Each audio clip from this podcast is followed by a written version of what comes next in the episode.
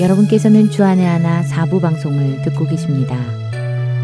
주안의 하나 4부에서는 지난 방송들 중에서 신앙에 도움이 될 만한 프로그램들을 모아서 다시 방송해 드리고 있습니다. 이번 시즌에는 먼저 2015년 1월부터 6월까지 방송된 산상수훈과 2016년 1월부터 3월까지 방송된 성경적 찬양 시즌 1 그리고 2016년 10월부터 2017년 3월까지 방송된 김경환 목사님의 요한복음 강해가 준비되어 있습니다. 바로 이어서 산상수훈 함께 하시겠습니다.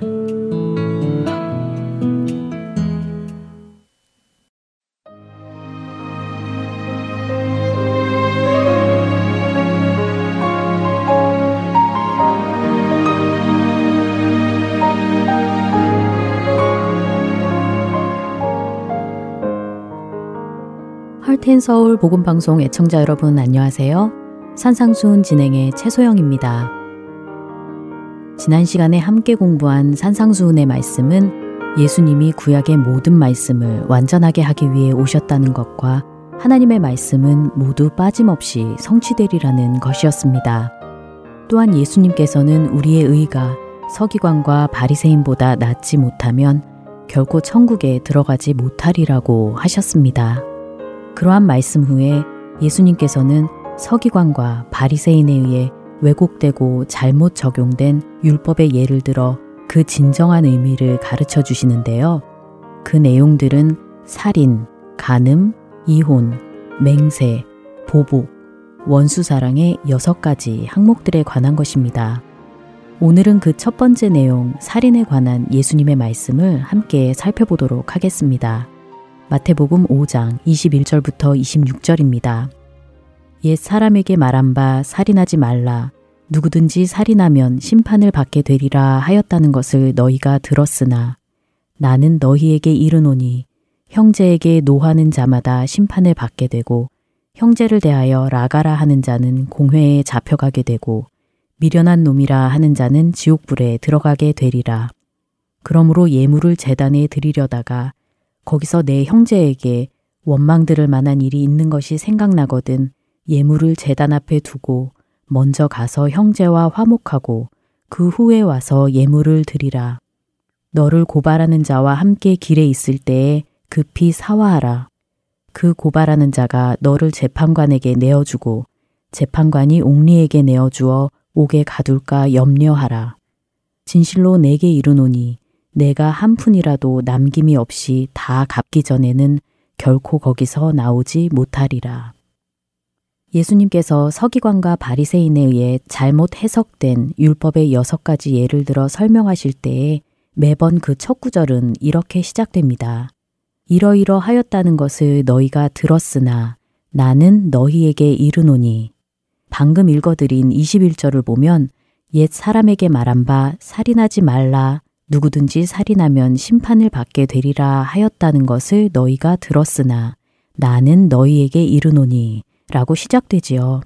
또한 다음 시간에 공부할 27절을 보면 또 가늠하지 말라 하였다는 것을 너희가 들었으나 나는 너희에게 이르노니 라고 가늠에 관한 말씀을 시작하십니다.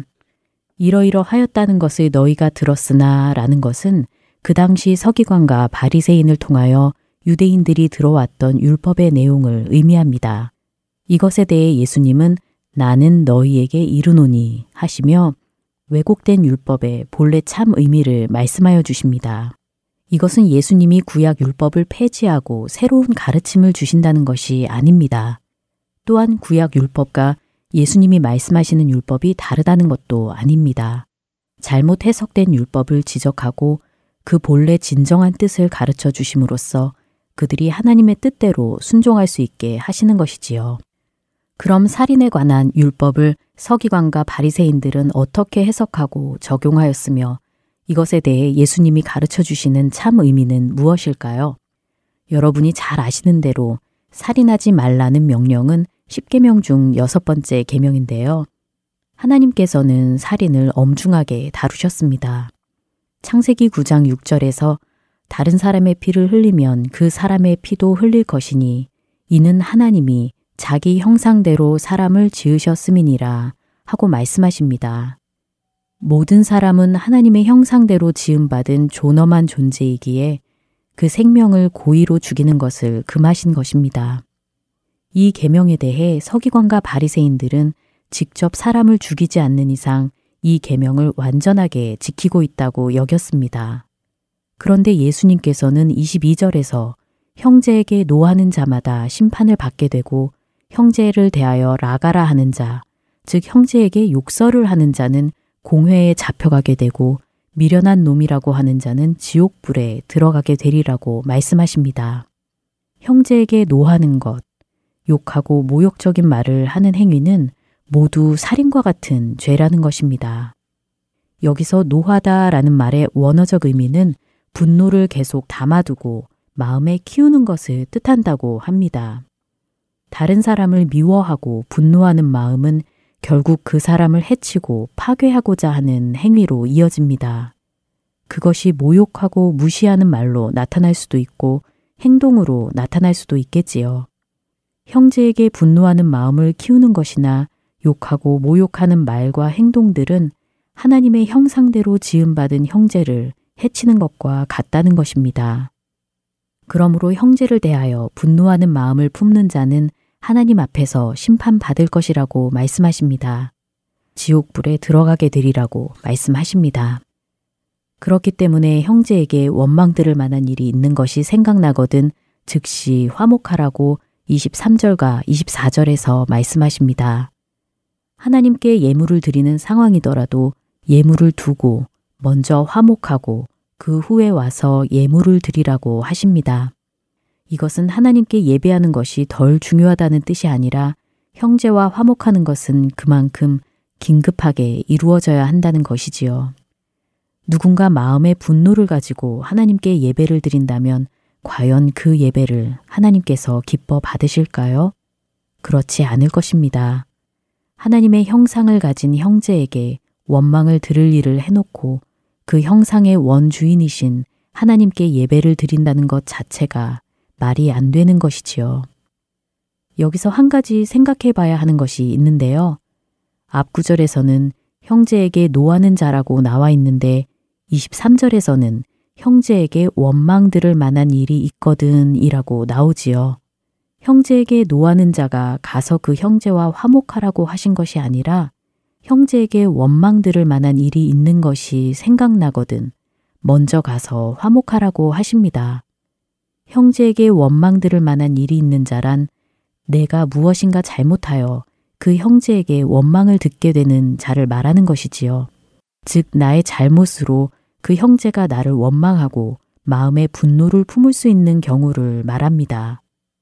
형제에 대하여 내가 분노를 품어서도 안 되며 나로 인하여 다른 형제가 분노를 품는 죄를 짓게 해서도 안 된다는 것입니다.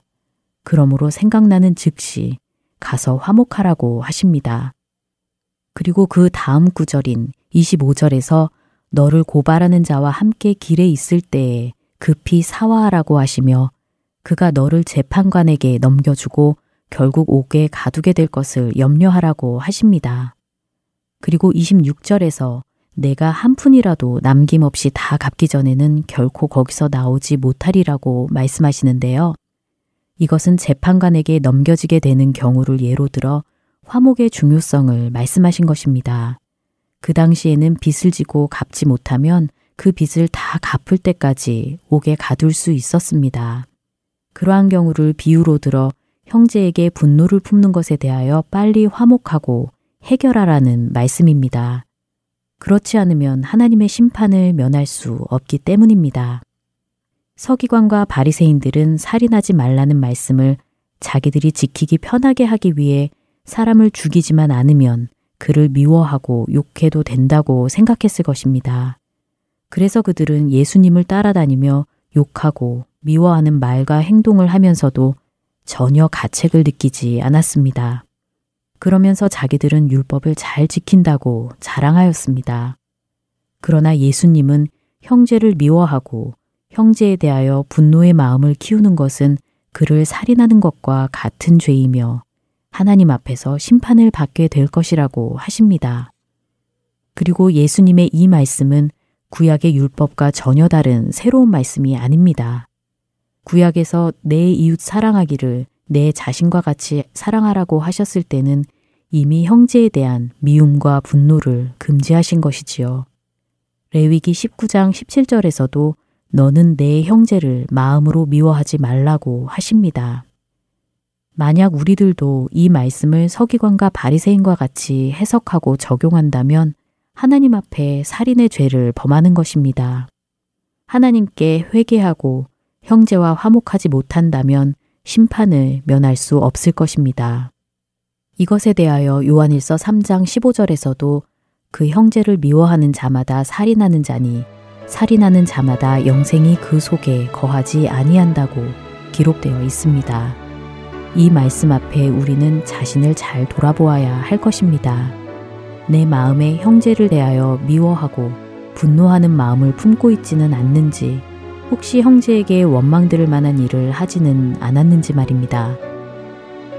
그리고 성령께서 이러한 것을 생각나게 하시면 지체하지 말고 즉시 그 형제와 화목하여야 할 것입니다. 그러한 과정이 자존심 상하고 굴욕적일지라도 말입니다. 오늘은 마태복음 5장 21절부터 26절의 내용, 살인에 관한 예수님의 말씀을 공부하였습니다. 다음 시간에는 간음과 이혼에 관한 말씀을 보도록 하겠습니다. 여러분 안녕히 계세요.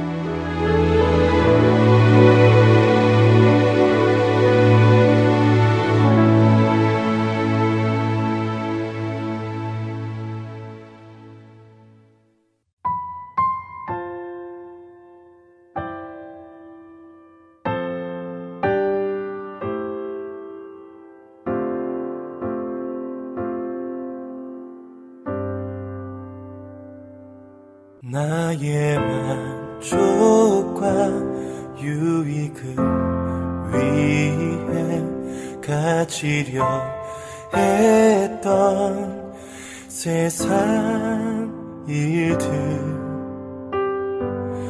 이젠 모두 다 해로 여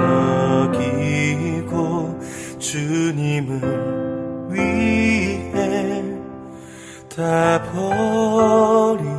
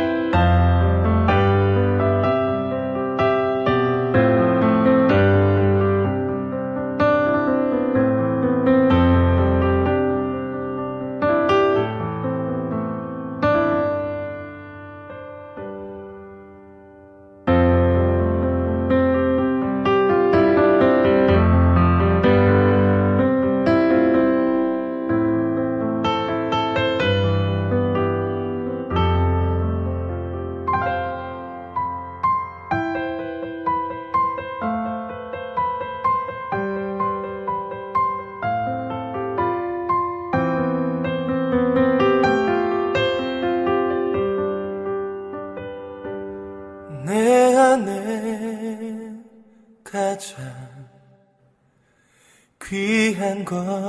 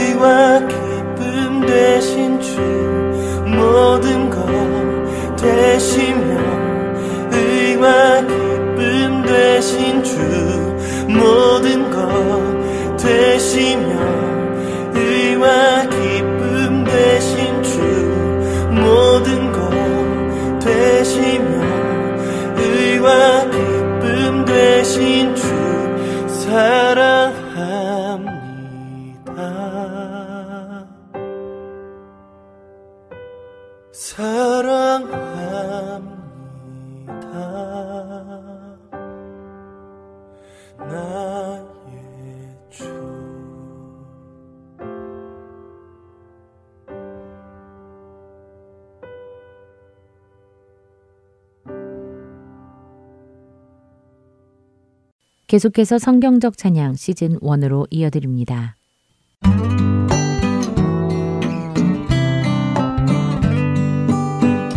애청자 여러분 안녕하세요. 하나님께서 받으시기에 합당한 찬양은 무엇인가 생각해보는 성경적 찬양 진행의 박영규입니다. 여러분 안녕하세요. 강승규입니다. 성경적 찬양 지난 시간에는요. 샤바라는 히브리어를 중심으로 큰 소리로 찬양하다라는 의미의 찬양을 나누었습니다. 쉽게 말해 전심 전력을 다해 드리는 찬양이라고 표현하면 좋을 것 같습니다. 물론 그것이 볼륨만 큰 찬양이라는 의미는 아니라는 것도 나누었고요. 네, 그렇죠. 그리고 또 대대로 찬양하는 의미도 나누었죠. 네, 할아버지의 하나님이 아버지의 하나님이 되시고 그 하나님이 나의 하나님이 되시고 나의 하나님이 나의 자녀의 하나님 또 손자의 하나님이 되시는 이렇게 대대로 그 하나님을 찬양하며 전해지는 찬양의 의미도 나누었습니다. 네. 그래서 이 찬양은 시간과 공간을 가르는 찬양의 의미를 담고 있어서 우리의 영적인 무기도 된다는 것도 살펴보았고요. 그렇습니다. 공중의 권세를 가르고 우리 다음 세대에게 전해주는 이 샤바의 찬양 많이 들여졌기를 소원합니다. 어, 이제 제가 알고 있는 찬양에 관한 히브리어는 다 다룬 것 같습니다. 할랄, 테힐라, 자말, 야다, 바락, 샤바 이렇게 나누었는데요. 다시 본질로 돌아가서 생각을 좀 해보기 원합니다. 찬양은 크리스천 음악이 아니다 하는 것이 가장 기본적인 본질입니다. 우리가 자꾸 찬양이 크리스천 음악이라는 생각을 하면요. 그 개념에서 벗어나지 못하면 우리는 음악으로서의 찬양에만 집중하게 됩니다. 그런 것은 올바른 찬양이 될 수 없지요. 하나님을 찬양하는 것은 성도라면 누구나 해야 하는 일입니다. 그렇죠. 노래가 아니라 각자가 경험한 하나님을 칭찬하고 자랑하고 뽐내는 것이 바로 찬양이 가지고 있는 가장 본질적인 의미이죠. 네, 맞습니다. 그렇게 우리는 하나님을 경험한 만큼만 찬양을 할 수 있고요. 하나님을 아는 만큼만 찬양할 수 있습니다. 나를 감찰하시는 하나님을 경험한 사람이 하나님은 나를 감찰하시는 분이십니다. 라고 고백할 수 있고요. 준비하시는 하나님을 경험한 사람만이 하나님은 준비하시는 하나님이십니다. 라고 고백할 수 있는 것이죠. 또 치유하시는 하나님을 경험한 사람만이 하나님은 치유하시는 분이라고 고백할 수 있고 하나님의 사랑을 경험한 사람만이 하나님은 사랑이시다라고 고백할 수 있겠죠. 그렇죠. 그래서 저는 언제나 우리 성도들이 하나님을 경험하는 데 최선을 다해야 한다고 믿습니다. 그것은 꼭 찬양 때문만은 아닙니다. 하나님을 경험해야 우리의 믿음도 자라기 때문이지요. 그리고 무엇보다도 하나님께서는 자신을 우리에게 계시해 주시기를 원하십니다. 우리가 하나님을 더 알기를 원하신다는 말씀이죠. 사랑하면 더 알기 원하고 더 함께 있기 원하는 것이 너무도 당연한 일입니다. 이 시대의 많은 젊은이들이 예수님 사랑합니다. 하나님 사랑합니다. 라고 고백하는 것을 집회에서나 또 교회에서 보게 됩니다. 물론 그들이 그렇게 고백하는 것이 참된 사랑의 고백이기를 저는 간절히 소망을 합니다. 그러나 그렇게 고백하는 것에는 반드시 따라와야 하는 증거가 또 있어야 합니다. 예수님을 사랑한다는 증거가 필요하다는 말씀이군요. 그렇죠. 쉽게 예를 들어서 사랑하는 연인 사이에서 사랑한다고 고백은 하는데 그 고백이 믿어지도록 행동하지 않는다면 그 고백이 과연 진심으로 받아질까요?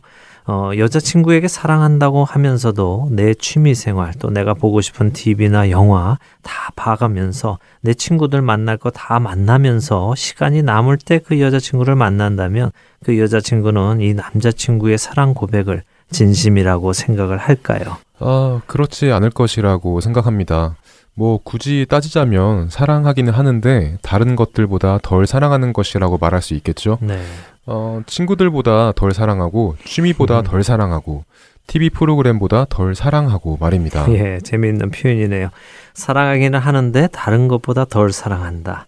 바로 이런 부분이 참 걱정입니다. 어쩌면 이 시대에는 사랑이라는 말 자체가 너무 범람을 해서 사랑이 가지고 있는 그 의미 자체가 많이 변질되었다라고 말할 수 있을 것 같습니다. 박용규 아나운서는 사랑이 무엇이라고 생각하십니까? 아, 정말 어려운 질문을 음. 주시네요. 사랑이 무엇이냐고요? 예. 아, 글쎄요. 어떻게 답을 해야 할까요? 뭐 사전적인 의미로는 어떤 사람을 아끼고 귀중히 여기는 마음이라고 할 수 있겠지만 네. 그것만으로는 사랑을 표현할 수는 없을 것 같고요. 그렇다고 성경에서 말씀하시는 목숨까지 내어주는 그런 사랑을 사랑이라고 말을 한다면 사랑을 정의하기에 너무 무거운 것 같고 그렇습니다. 예, 정말 어려운 질문을 드렸네요. 뭐 사실 저도 답을 드릴 수 없으면서 드린 질문입니다. 그러나 우리는 그리스도인이지요. 그리스도인은 성경의 말씀을 근거로 또 성경의 말씀을 기준으로 생각하고 살아가고 해야 하는 사람들입니다. 세상에서는 조금 관심이 있고 또 아끼는 마음이 있고 하면 그것을 사랑이라고 표현합니다. 영어로 해보면 더 이해가 쉬울 것 같은데요. 영어 문화권에서 사랑, 다시 말해서 러브는 정말 아무데나 쓰일 정도로 무분별하게 쓰입니다. I love pizza, I love soccer, I love Japanese food 이렇게 말입니다. 그렇죠. 영어로는 자기가 좋아하는 것에 love를 붙여 쓰는 것이 뭐 별로 큰 의미가 없이 일반적인 일이지요. I love skiing, I love that movie. 뭐 모두 자연스럽잖아요. 그렇습니다. 아주 자연스럽죠. 그래서 걱정이라는 것인데요. 우리들이 I love Jesus라고 말할 때에도 그 러브의 무게가 이렇게 피자나 스키나 영화, 스시를 향한 수준의 사랑은 아닐까 걱정이 된다는 말입니다. 그래서 그 사랑에 대한 증거가 필요하다는 말씀이군요. 그럼요. 예. 자, 예를 들어서 스시를 사랑한다고 해보죠. 얼마나 사랑할 수 있을까요? 삼시세끼를 먹을 만큼 사랑할까요? 한 끼라도 안 먹으면 죽을 것 같이 사랑을 할까요? 스시 한 점을 먹기 위해서 100마일을 운전하고 가는 것이 아깝지 않을 만큼 스시를 사랑할까요? 만일 우리가 스시를 사랑하는 것은 이 정도는 되어야 한다라고 기준을 단다면요.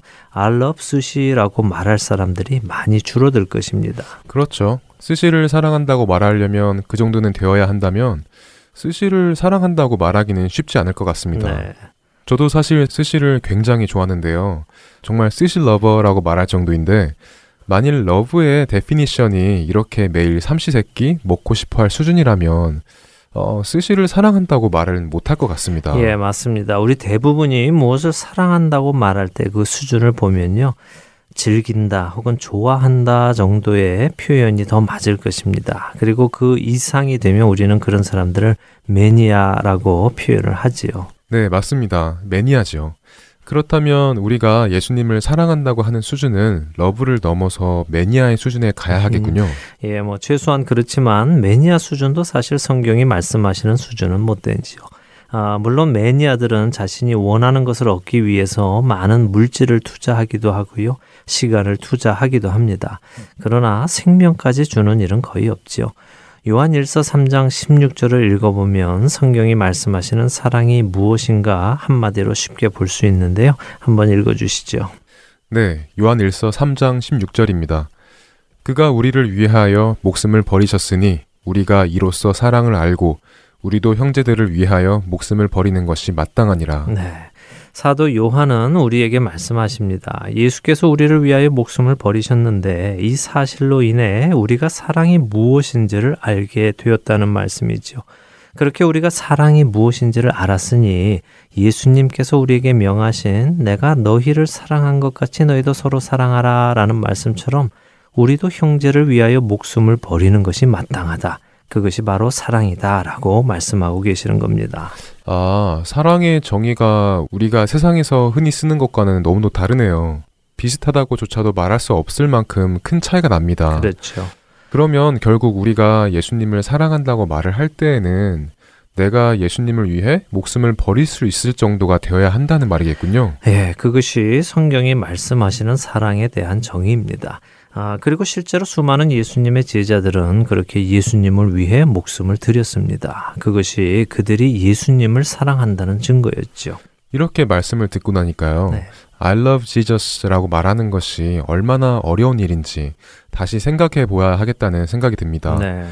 그냥 예수님이 좋아요, 예수님이 팬이에요 라며 십자가를 목에 걸고 차에 물고기 마크를 달고 성경을 예쁜 가방에 넣어 다니고 집에 말씀을 벽에 붙여 놓는 수준이 아니라 정말 매 순간 주님에게 온전히 붙들리어 살아가는 그분만을 보고 살아가는 것이 예수님을 사랑한다는 것이라는 생각이 듭니다. 네, 옳은 말씀입니다. 예수님을 위해 목숨을 드린다는 뜻은요, 바로 예수님을 위해 산다는 말이기도 합니다. 가끔 남자들이 호기를 부리면서 예수님을 위해 내가 눈 딱 감고 순교하겠다라고 말을 하는 사람들도 보았습니다만 그런 일은 거의 불가능합니다. 물론 없지는 않겠지요. 그러나 거의 불가능합니다. 예수님을 위해 살지 않는 사람이 예수님을 위해 죽기란 쉽지 않기 때문입니다. 그래서 저는 우리 젊은 세대들에게 묻고 싶습니다. 여러분들이 잘 짜여진 찬양 집회에 가서 노래도 하고 춤도 추고 뛰기도 하고 눈물도 흘리고 다 하여도 그 집회가 끝난 후에 무엇을 하십니까? 라고요. 집회 후에 여러분 마음 안에는 주님을 더 사랑하는 마음이 생겨서 이제 주님을 위해 더 살겠다는 결단과 각오가 생긴다면요. 저는 그런 집회를 적극 찬성하고 또 많이 가시라고 권하고 싶습니다.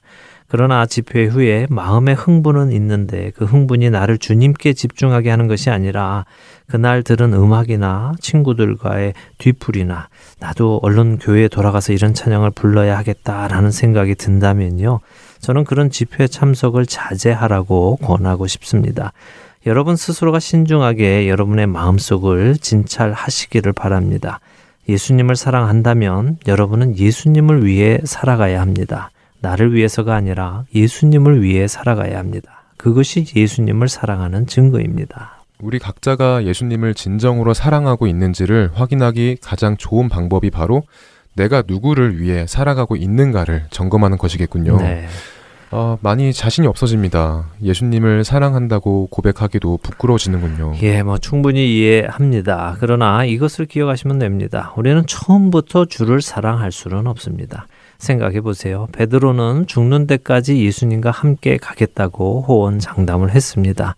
그러나 그날 저녁 그는 자신을 재촉하는 여종이 두려워서 예수님을 세 번이나 부인하지요. 어, 사도 베드로도 처음부터 예수님을 온전히 사랑한 것이 아니라는 것입니다. 그러나 그는 부활하신 예수님을 만나고 예수님께서 그에게 다시 세 번 내가 나를 사랑하느냐라고 물으시며 그와의 관계를 회복해 주시고 그에게 약속한 성령을 보내 주시자 그는 정말 예수님을 위해 살다가 예수님을 위해 죽는 자가 된 것입니다.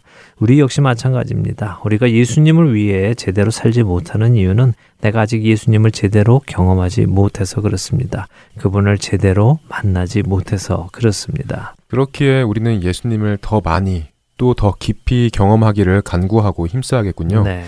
그런데 어떻게 해야 우리가 예수님을 만나고 경험할 수 있을까요?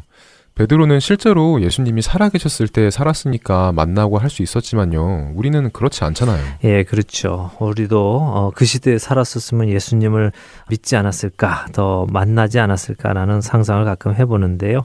어, 마틴 로이드 존스 목사님은 이런 말씀하셨습니다. 성령께서 우리의 마음을 감동하시는 가장 일반적인 방법은 성경을 읽고 싶은 마음을 주시는 것입니다. 왜냐하면 우리가 그리스도를 보고 만날 수 있는 곳이 바로 성경이기 때문입니다. 라고요. 물론 우리는 성경이 아니더라도 예수님을 만날 수는 있습니다. 그러나 우리가 예수님을 가장 쉽게 만날 수 있는 곳은 성경이지요. 그래서 우리가 정말 예수님을 사랑한다고 고백한다면 그 사람은 자신이 사랑하는 예수님을 만나고 싶어서 누가 시키지 않아도 성경을 읽게 된다는 말씀입니다. 그것이 바로 우리 안에 계시는 성령께서 하시는 일이라고 말씀하기도 하군요. 그렇죠. 얼마 전에도 나누었던 에베소서 5장의 말씀 기억하시죠? 네, 술 취하지 말고 오직 성령으로 충만함을 받으라는 말씀이죠. 네, 바로 그 말씀을 살펴보면요. 우리가 성령으로 충만함을 받으면 그 결과로 시와 찬송과 신령한 노래들로 서로 화답하며 예수님을 찬양하게 된다고 말씀하십니다. 자, 이제 오늘의 이야기를 정리를 해보죠. 네, 정리를 해보면 예수님을 사랑한다는 것의 의미가 우리가 세상에서 흔히 사용하는 의미의 사랑이 아니라는 것이 가장 중요한 것 같습니다. 네. 단순히 관심이 있고 좋아하고 즐기는 정도의 수준이 아니라 우리의 목숨을 내어놓고 그분을 위해 살아가고 그분을 위해 목숨을 드릴 정도가 곧 사랑이다 하는 것이었고요. 네. 그리고 그 사랑은 저절로 생기는 것이 아니고 또 내가 그렇게 사랑하겠다고 해서 생기는 것도 아니라 그리스도를 경험하고 그분을 만나고 그분의 사랑을 먼저 받음으로 해서 거기에 대한 반응으로 생긴다는 것이다. 그렇기에 우리는 힘써 그분을 알기 원해야 하고 만나기 원해야 한다는 것이죠. 네. 그리고 그분을 만날 수 있는 방법은 바로 성경이고요. 네.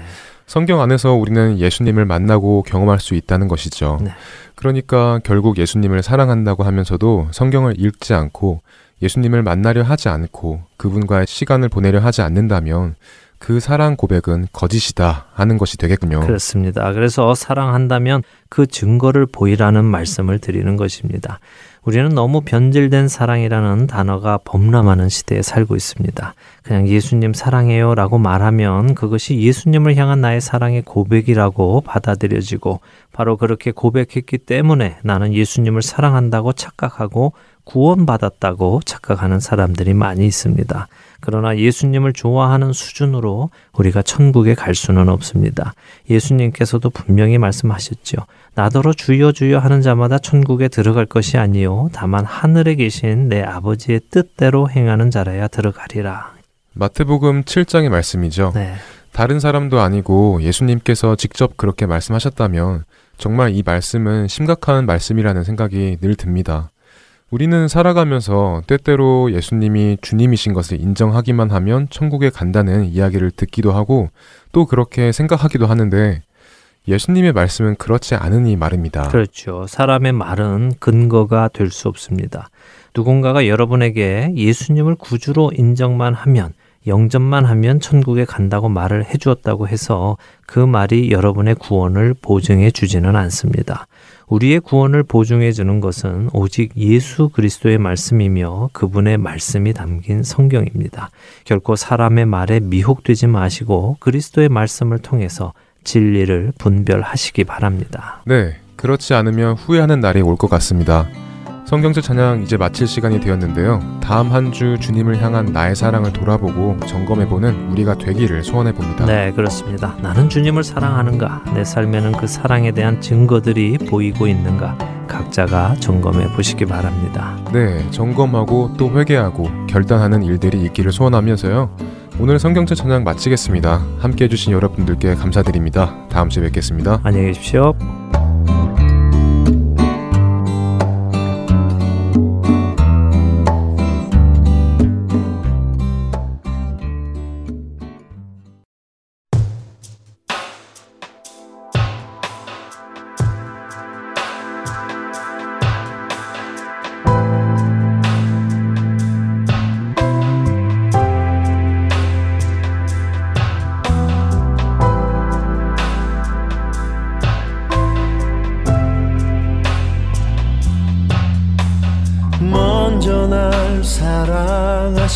choose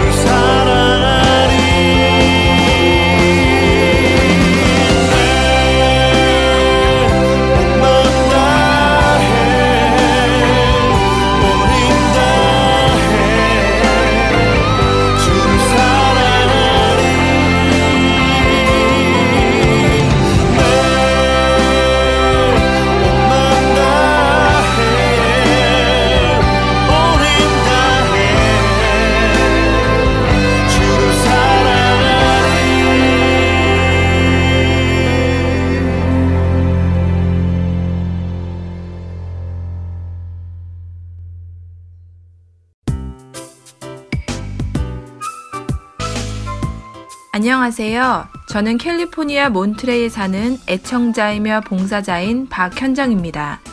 하나님께서는 할트앤 서울 복음 방송을 통하여 저로 말씀을 깨닫고 순종하게 하시고 힘들 때는 격려와 위로의 말씀을 주시며 믿음의 삶을 포기하지 않도록 인도해 나가고 계십니다. 이 귀한 복음 전파 사역은 누군가의 기도와 후원 그리고 봉사로 이루어집니다. 하나님께서는 지금도 귀한 복음 방송 사역에 동참하실 분들을 찾고 계십니다. 기도와 후원 그리고 봉사로 이루어지는 복음 방송의 사역에 동참하고 싶으신 분들은 전화번호 602-866-8999로 연락 주시기 바랍니다.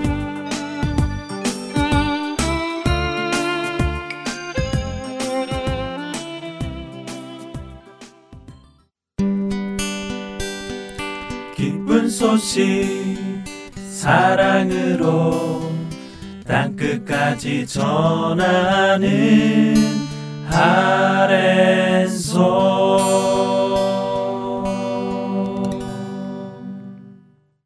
김경환 목사님께서 진행해 주시는 요한복음 강해로 이어집니다.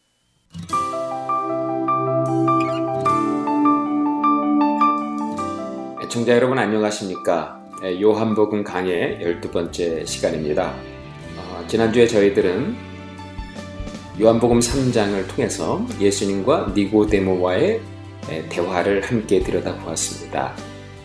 그 대화를 통해서 성령으로 거듭난다는 것이 무엇인지에 대해서 말씀을 나눴습니다. 잠시 그 대화의 내용을 상기해 봅니다. 예수님과 니고데모와의 대화는 하나님 나라 이야기로 시작이 되었습니다.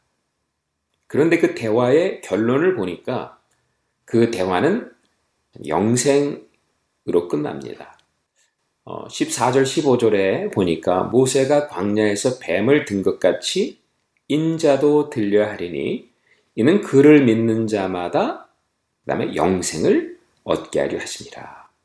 하나님 나라 이야기로 시작을 해서 영생의 이야기로 끝납니다.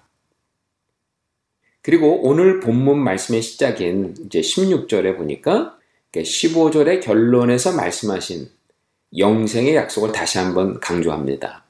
누구든지 독생자를 믿으면 영생을 얻게 될 것이다. 라고 선포하십니다. 자, 하나님 나라로 시작해서 영생으로 끝났습니다. 하나님 나라, 영생. 그 차이가 무엇일까요? 사실 그 차이는 없습니다. 하나님 나라, 그리고 영생은 똑같은 개념입니다. 하나님 나라는 예수님께서 그 공간 복음에서 주로 선포하신 내용입니다. 요한복음에 와서 예수님은 그 하나님의 나라 대신에 영생이라는 개념으로 그 구원을 선포하셨던 것입니다. 똑같은 내용인데 좀 강조점이 약간 다릅니다. 자, 예수님께서 니고데모에게 하나님 나라에 대해서 말씀을 했습니다. 그 하나님 나라는 철저히 유대인들의 메시아 사상에 근거를 둔 사상이죠. 본래 유대인들에게 하나님의 나라는 그 한마디로 하나님의 통치를 의미합니다. 많은 분들이 오해하는 것은 하나님의 나라를 어떤 장소 혹은 영토로 생각한다는 점입니다. 예, 그렇지 않습니다. 유대인들에게 하나님의 나라는 장소나 영토를 초월한 하나님의 통치를 의미합니다. 그러니까 그들이 하나님의 나라가 임하소서라고 기도할 때에는 그들이 어떤 나라의 영토를 차지하는 것으로 이렇게 생각해서는 안 된다는 겁니다. 그들이 하나님 나라가 임하소서라고 기도할 때는 그들에게 하나님의 통치가 임하여 달라고 하는 기도였던 것입니다. 예수님 당시에 많은 유대인들이 하나님 나라의 도래를 고대하고 있었죠. 하나님의 통치를 기다리고 있었다는 말입니다. 왜 그럴까요? 그들은 오랜 세월 동안 이방 나라들의 압제 밑에서 예, 식민지 생활을 했습니다. 수백 년 동안 계속된 식민지 생활을 하다 보니까 어떻게 생각했겠습니까? 그들 가운데 하나님의 통치가 떠나갔다라고 생각한 거예요. 하나님의 통치가 떠나가니까 자연히 예, 이 세상은 혼돈의 세력이 들어와서 그들을 지배했기 때문에 그들은 고통 당할 수밖에 없다라고 믿었던 거죠. 그때 메시아를 고대함에 들었던 기도가 이겁니다. 하나님의 나라가 임하소서. 즉 메시아가 이 땅에 와서 혼돈 세력을 몰아내달라는 겁니다. 하나님의 백성들을 억압에서 건져달라는 이야기예요. 그래서 예, 진정한 하나님의 통치를 회복시켜 달라고 하는 기도였던 거죠. 자, 그런 유대 땅에 예수님께서 나타나셔서 처음으로 선포하셨던 메시지가 뭡니까? 하나님의 나라가 임했다라고 선포한 겁니다. 이 엄청난 선포 아닙니까? 유대인들이 기다리는 하나님의 나라가 임했다고 선포했던 거예요. 유대인들이 기다리는 마지막 종말이 왔다는 선언이었던 겁니다. 여러분들이 당시에 예수님의 하나님 나라 메시지를 들었다고 가정해 보십시오. 그렇게 오랫동안 고대했던 하나님의 나라가 임한 겁니다. 이제 저 예수님이 이방 나라를 몰아낼 것이고 자신들의 결박을 풀어줄 것이고 궁극적으로 하나님의 통치를 그들 가운데 가져올 것이라고 믿었던 거예요. 얼마나 흥분된 메시지였을까요? 그런데 보십시오. 그 예수님은 이방의 권세의 자들을 몰아내기는 커녕 그들의 처형 방식으로 십자가에 매어 달려 죽게 될 것이라고 말씀하세요. 자신들을 해방시켜 주기는커녕 그들이 거주하는 땅은 완전히 초토화될 것이고 그들이 사모하는 그 성전은 기둥 하나 남김없이 다 불타 없어질 것이다 라고 예언을 하세요. 도대체 무슨 하나님의 통치를 말하는 것인지 도무지 이해가 되지 않았던 것입니다. 자, 여러분, 왜 이해하지 못했을까요? 그 이유는 진정한 하나님의 통치는 곧 영생의 통치라는 사실을 인식하지 못한 거예요. 하나님의 통치와 영생이 같은 내용을 담고 있다는 사실을 이제 몰랐던 거죠. 그래서 요한에서는 그 하나님 나라를 영생이라는 개념으로 풀어서 말씀하고 있었던 겁니다. 영생이라는 단어의 원어를 보면 조의 이안이라고 되어 있습니다. 조에는 이제 생명이라는 뜻이고 이안은 세대 이런 뜻입니다. 그러니까 지나간 세대, 다가올 세대, 멸망해 가는 세대, 아니면 구원을 받는 세대 이것을 그 가를 때 사용했던 그 단어입니다. 그러니까 주님께서 부활하심으로 부활의 생명이 통치하는 시대가 새롭게 열리게 되었죠. 이제 누구든지 예수를 믿으면 영생을 얻게 되었다는 말씀은 이제 그 부활 생명이 지배하는 생명 통치 속에 들어가게 되었다는 뜻입니다. 오늘 예수를 믿음으로 부활 생명의 씨앗을 받은 거죠. 그럼 이제 예수님이 다시 오실 그때는 그 부활의 씨가 열매를 맺어서 육체의 부활을 경험하게 될 것을 의미합니다. 그러므로 오늘 부활의 씨앗을 받고 마지막에 부활의 생명으로 열매를 맺게 되는 그날까지 우리는 이제 부활 생명의 통치를 받는 세대 속에 살게 된 겁니다. 이것을 영생을 얻었다라고 말씀하고 있는 거예요. 하나님의 나라의 개념과 전혀 다르지 않습니다. 그런데 사람들은 왜 이 말씀을 이해하지 못했는가? 단지 하나님의 나라가 하나님의 통치를 강조하고 있다면 예, 영생이라고 하는 개념은 예, 부활 생명을 강조하고 있다고 보면 되겠습니다. 예수님이 부활하신 이후에 요한은 중요한 사실을 하나 깨달아 알았던 것 같습니다. 예수님께서 공생의 기간 동안에 예수님이 염두에 두신 궁극적인 혼돈 세력은 로마가 아니었다는 거예요. 때문에 주님께서 이루시고자 했던 궁극적인 해방은 로마의 억압으로부터 해방이 아니었음을 알았던 것입니다. 주님께서 생각하셨던 궁극적인 악의 권세는 사단의 권세였다는 겁니다. 예수님께서 이루시고자 했던 궁극적인 해방은 그 사단이 최후의 보루로 붙들고 있었던 죽음의 권세, 그 죽음의 권세로부터의 해방이었음을 알게 되었던 것입니다. 이 부활의 관점으로 십자가를 보니까 십자가가 이해가 됐던 거죠. 예수님이 이 땅에 오셔서 우리의 죄를 덮어 쓰시고 나무에 매어 달려 죽으셨다는 것이 무엇인지를 알게 된 겁니다.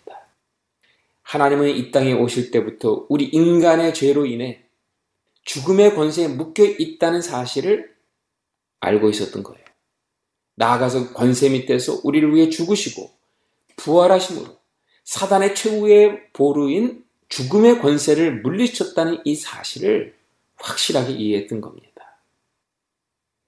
그렇습니다. 예수님께서 염두에 두신 이 땅의 세력은 로마나 헤롯 같은 세상의 군왕들이 지배하는 세력이 아니었고요. 이 땅의 모든 인류를 묶고 있는 아주 근본적인 세력, 바로 죽음의 세력이었던 것입니다. 예수님의 부활하심은 그 죽음의 세력을 물리침으로 사단의 통치를 타파하고 하나님의 생명의 통치가 시작된 전 우주의 획기적인 사건이었던 겁니다. 여러분, 예수님이 부활하셨다는 것은 그냥 나 하나 구원받아 천국 가게 되었다는 정도가 아니에요. 이 세상의 죽음의 권세가 드디어 무너졌다는 겁니다. 사단의 최후의 보루가 무너졌다는 겁니다. 사단과의 전쟁에서 적진의 심장부에 하나님의 승리의 깃발이 꽂혔다는 것입니다. 뒤집어서 말하면 인류의 역사 속에 드디어 생명 역사, 부활의 역사가 시작되었다는 것입니다. 영생의 시대가 새롭게 시작되었다는 것입니다. 이제 죽음이 지배하는 시대가 아니라 생명이 지배하는 시대가 새롭게 열렸다는 겁니다. 이 세상은 아담의 타락 이후 한 번도 이 죽음의 지배에서 벗어나 본 적이 없었어요. 그래서 인류는 전부 심판 아래 놓여진 존재였는데 인자가 나무에 매어 달려 죽으시고 부활하심으로 말미암아 멸망 가운데 놓인 이 세대에 부활 생명 시대를 활짝 열어놓은 사건이었던 겁니다. 주님께서 우리에게 영생을 주셨다는 의미는 바로 이것입니다. 영생을 주셨다는 것은 시간적으로 영원한 시간을 주셨다는 뜻이 아닙니다. 영생을 주셨다는 것은 부활 생명이 지배하기 시작한 새로운 시대가 열렸다는 것입니다. 예수님이 하나님 나라를 주신 게 이 땅에 어떤 영토를 준 것이 아니고 하나님의 통치를 주셨다는 것을 의미한다면 예수님이 영생을 주셨다는 것 또한 영원한 시간을 주신 게 아니라 부활의 생명이 지배하기 시작한 부활 시대를 주셨다는 것을 의미하고 있는 거죠. 뭐 이 말은 위로부터 다시 태어났다는 것을 의미할 수도 있겠고요. 우리의 국적이 이 세대에서 저 세대로 바뀐 것을 의미하기도 하겠고요. 또 땅에 속한 자가 하늘에 속한 자가 되었다는 것을 의미하기도 할 것입니다. 그러나 무엇보다 영생을 얻었다는 말은 부활의 생명을 얻었다는 의미입니다. 부활의 생명은 마지막에 예수님께서 만물을 새롭게 하실 텐데 그 궁극적인 만물 창조를 위한 씨앗과도 같은 것입니다. 그러니까 부활의 씨앗을 가진 자는 마지막에 반드시 부활하여 영화롭게 될 것이기에 영생을 가진 자는 마지막에 반드시 부활하게 될 것을 의미하는 겁니다. 하나님의 나라, 영생의 개념, 하나입니다. 동전의 앞과 뒤라고 보아도 과언이 아닙니다.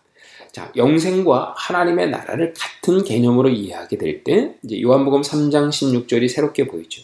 하나님이 세상을 이처럼 사랑하사 독생자를 주셨으니 이는 저를 믿는 자마다 멸망치 않고 영생을 얻게 하려 함이라. 무엇이 새롭게 보이십니까? 오늘 요한은 영생을 이야기하면서 멸망이라는 단어와 대조되는 영생을 설명하고 있죠. 저를 믿는 자마다 멸망치 않고 영생을 얻는다고 합니다. 멸망과 영생을 대조적으로 보여주고 있어요. 자, 3장 36절로 가보면 요한은 이 대조적인 그림을 더 노골적으로 표현합니다.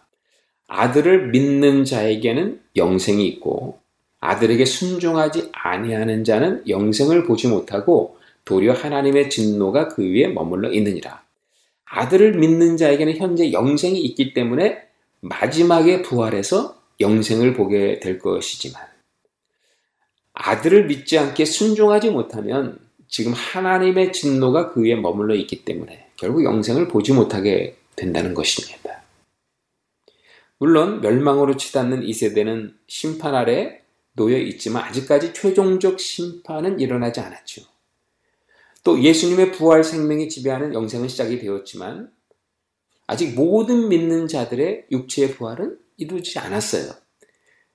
그래서 어쩌면 우리는 지금 최고의 심판을 향해 가는 멸망의 세대, 그리고 마지막 육체의 부활을 향해 가는 영생의 세대가 겹치는 이 시대에 살아갑니다. 그러다 보니까 멸망으로 가는 이 세대에 영향을 받기도 하죠. 그러나 이제 멸망으로 가는 세대가 종결될 최후의 심판은 반드시 올 것입니다. 예수님의 부활 생명을 가진 영혼들이 육체의 부활 온전한 생명 통치 가운데 들어가게 될 그날도 반드시 올 것입니다. 그렇다면 여기 중요한 질문이 하나 있죠. 멸망의 세대와 영생의 세대가 겹치는 부분에 살고 있는 우리. 과연 우리가 멸망의 세대의 마지막 심판을 받지 않는다는 사실을 어떻게 알 수가 있을까요? 영생의 세대의 마지막 육체의 부활하게 될 것을 우리가 어떻게 알 수 있을까요? 저를 믿으면 저를 믿으면 멸망하는 세대에 살아가지만 우리는 이미 영생을 얻은 것입니다. 부활 생명이 지배하는 그 세대에 속한 자가 된 것입니다. 물론 예수님의 완전한 통치가 이루어지기 전까지 잠시 동안은 멸망으로 치닫는 세대와 부활의 생명이 지배하는 세대가 겹치는 부분에 살아갈 수밖에 없어요. 그러나 독생자 예수를 믿기 때문에 우리는 마지막에 절대로 멸망하지 않습니다. 반드시 부활하여 부활 생명만을 지배하는 그 나라에 들어가게 될 겁니다. 왜 그렇습니까? 우리가 저를 믿게 되면 우리 안에 개런터, 부활의 보증 수표를 하나 주시기 때문이에요. 그 부활의 보증 수표가 누굽니까? 바로 성령님이죠. 성령님이 우리 안에 내주에 계시기 때문에 그 성령님이 부활의 씨앗이 돼서 반드시 우리를 부활시킬 겁니다. 32절에서 34절까지의 말씀입니다. 그가 친히 보고 들은 것을 증언하되 그의 증언을 받는 자가 없도다. 그의 증언을 받는 자는 하나님이 참되시다는 것을 인쳤느니라. 하나님이 보내신 이는 하나님의 말씀을 하나니 이는 하나님이 성령을 한량 없이 주심이니라. 우리는 너무나 잘 압니다. 우리 자신을 믿을 수 없다는 사실을. 그래서 어쩌면 우리의 믿음조차도 신뢰하기가 쉽지가 않습니다. 저도 목사요, 선교사지만 조금만 힘들어지면 믿음이 흔들리는 저 자신을 발견할 때가 가끔 있습니다. 그 사실을 너무도 잘 아시는 하나님께서 예수를 믿게 되면 마지막 부활 생명의 씨앗을 하나의 보증수표처럼 주신다고 약속하신 겁니다. 그분이 바로 성령님인 거죠. 그 성령님이 우리 안에 살아계셔서 날마다 우리 안에 증거하십니다. 우리는 부활 생명을 얻었고 그래서 마지막에는 반드시 부활하게 될 것이라고 증거합니다. 우리는 영생을 이미 얻었고 마지막 영생은 반드시 얻게 오게 될 것이라고 증거합니다. 조건은 하나입니다. 독생자 예수를 믿으면 그런 엄청난 선물이 주어지는 것입니다. 그러면 독생자의 무엇을 믿어야 된다는 것입니까? 다시 한번 15절 16절로 돌아갑니다.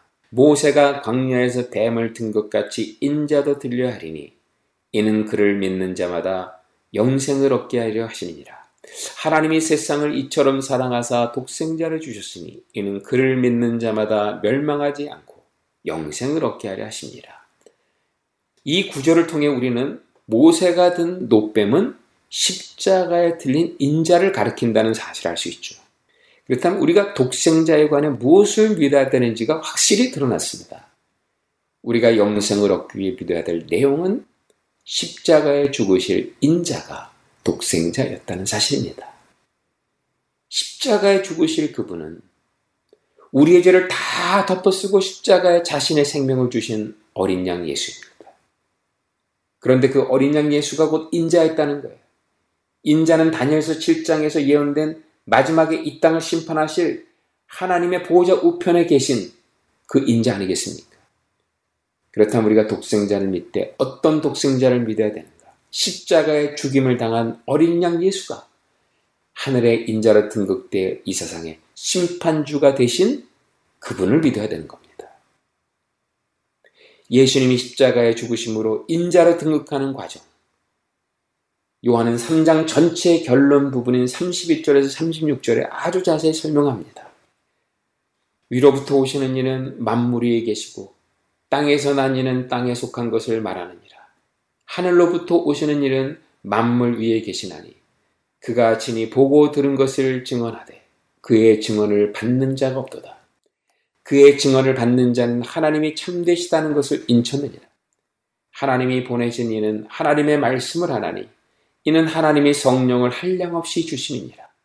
아버지께서 아들을 사랑하사 만물을 그의 손에 주셨으니 아들을 믿는 자에게는 영생이 있고 아들에게 순종하지 아니하는 자는 영생을 보지 못하고 도리어 하나님의 진노가 그 위에 머물러 있느니라. 십자가에 매어 달린 사건은 그냥 한 청년의 비참한 죽음이 아니었다는 것입니다. 하늘로부터 오신 그분이 다시 하늘로 올라가는 사건이었다는 거예요. 하늘로부터 인치심을 받아 성령을 받았으니 또한 성령을 우리에게 주실 분이라는 겁니다. 하늘로 올라간 만물을 다시 찾아오셔서 만물의 심판주가 되신 분이라는 사실이에요. 예수님은 바로 이런 사실을 믿어야 한다고 말씀하는 겁니다. 그러나 여러분, 니고데모나 유대인들의 입장에서는 믿기 어려운 말씀 아닙니까? 아니, 제자들도 이 말씀을 믿기 힘들어 했습니다. 왜 그렇습니까? 유대인들이 믿는 율법에는 나무에 달린 자는 하나님께 저주를 받았습니다. 신명기 21장 23절에 기록되어 있습니다. 저주의 상징인 십자가에 못 박힌 예수님을 믿는다는 것은 그들의 입장에서는 어려웠다는 겁니다. 사실 당시 니고데모나 제자들에게 가장 충격적인 것은 하나님이 부활하셨다가 아니죠. 그들에게 하나님의 부활은 어떻게 보면 놀랄 만한 일은 아니었을 것 같아요. 그들에게 가장 충격적인 것은 바로 하나님이 죽으셨다는 거예요. 십자가 못 박혀 죽으신 그분이 하나님이셨다는 겁니다. 그것도 우리의 죄를 짊어지고 어린 양으로 십자가에 죽으셨다는 사실입니다. 그들에게는 하나님의 부활은 얼마든지 가능한 일이었습니다. 문제는 그들에게는 하나님이 십자가에 죽으심이 불가능한 일이라고 여겨졌던 것입니다. 지금 요한은 바로 그 불가능한 것처럼 여겨지는 독생자의 십자가 사건을 믿으라는 거예요. 독생자입니다. 창조된 아들이 아니라는 뜻입니다. 스스로 존재했던 아들이었다는 말입니다. 창조된 아들이 아닌 창조주 하나님이 십자가에 못 박혀 죽으셨다는 이 사실을 믿어야 된다는 겁니다. 불가능한 것처럼 여겨지는 그 독생자의 십자가 사건을 믿으면 영생을 얻게 되는 겁니다. 처음부터 마지막까지 그 영생의 근거는 예수님 한 분입니다. 멸망으로 가는 세대와 영성으로 가는 세대를 가르는 그 근거, 예수를 믿을 것인가 말 것인가요? 죽음과 생명을 가르는 그 근거, 바로 예수를 믿을 것인가 말 것인가요? 구원과 심판을 가르는 그 근거, 예수님을 믿을 것인가 말 것인가입니다. 여러분, 이 세대는 이미 멸망으로 치닫고 있습니다. 예수님의 세상을 멸망시킨 게 아닙니다. 이미 세상은 멸망으로 향해 가고 있습니다. 그러나 멸망으로 치닫는 이 세대에서 영생을 얻을 수 있는 길이 있습니다. 십자가의 죽임을 당한 하나님 독생자 예수를 믿으면 됩니다. 이 세대는 이미 죽음의 길을 가고 있습니다. 예수님이 세상을 죽음으로 몰아넣은 게 아닙니다. 이미 세상은 죄로 인해 죽음의 길을 가고 있습니다. 그러나 죽음으로 가는 이 세대에 생명을 얻을 수 있는 길이 있습니다. 십자가의 죽임을 당한 독생자 예수를 믿으면 됩니다. 이 세대는 이미 심판 아래 놓여 있습니다. 예수님이 심판하신 게 아니라 이미 세상은 죄로 인해 정죄를 당했고 심판 아래 놓여 있습니다. 그러나 심판 가운데 있는 이 세대에서 구원을 얻을 수 있는 길이 있습니다. 십자가의 죽임을 당한 독생자 예수를 믿으면 됩니다. 요한복음 3장 17절에서 21절의 말씀에 이 사실을 다시 한번 상기시키고 있습니다. 하나님이 그 아들을 세상에 보내신 것은 세상을 심판하려 하심이 아니요 그로 말미암아 세상이 구원을 받게 하려 하심이라. 그를 믿는 자는 심판을 받지 아니하는 것이요 믿지 아니하는 자는 하나님의 독생자의 이름을 믿지 아니하므로 벌써 심판을 받은 것이니라. 그 정죄는 이것이니 곧 빛이 세상에 왔으되 사람들이 자기 행위가 악함으로 빛보다 어둠을 더 사랑한 것이니라. 악을 행하는 자마다 빛을 미워하여 빛으로 오지 아니하나니 이는 그 행위가 드러날까 하며 진리를 따르는 자는 빛으로 오나니 이는 그 행위가 하나님 안에서 행한 것임을 나타내려 함이라 하시니라. 예수님을 믿는 자에게는 영생이 주어집니다. 예수님을 믿지 않는 자는 결국 심판당할 세상에 속해 있는 것이므로 이미 정죄당하고 심판당한 것입니다.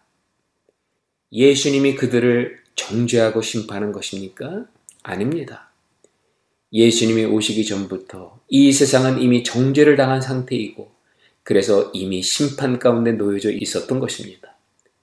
예수님은 오직 정죄당하고 심판 가운데 놓인 세상을 구원하기 위해 오신 구원자인 것입니다. 그래서 예수님이 십자가 못 박혀 돌아가신 사건은 처음부터 끝까지 하나님의 사랑의 사건이었던 것입니다. 하나님이 세상을 이처럼 사랑하사 독생자를 주심으로 우리에게 영생을 주신 사랑의 사건인 것입니다. 여러분, 이 독생자 예수를 믿어야 합니다. 그분이 이 세상을 구원할 구원자임을 믿어야 합니다. 십자가에 못 박혀 죽으신 그분이 인자였음을 믿어야 합니다. 그분을 믿을 때 하나님께서는 우리에게 영생이라는 놀라운 선물을 허락해 주십니다. 애청자 여러분, 오늘은 여기까지 하겠습니다. 다음 주에는 사마리아 여인에 대해서 함께 말씀을 나누겠습니다. 감사합니다.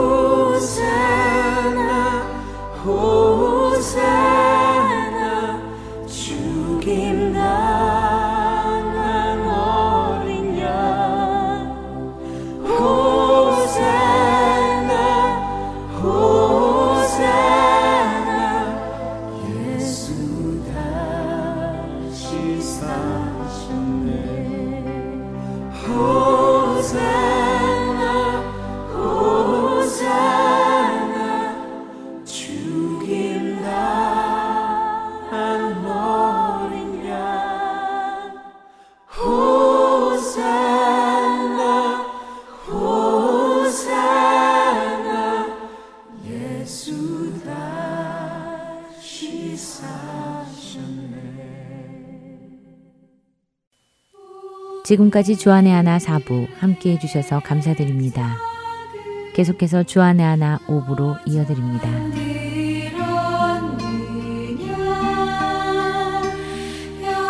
주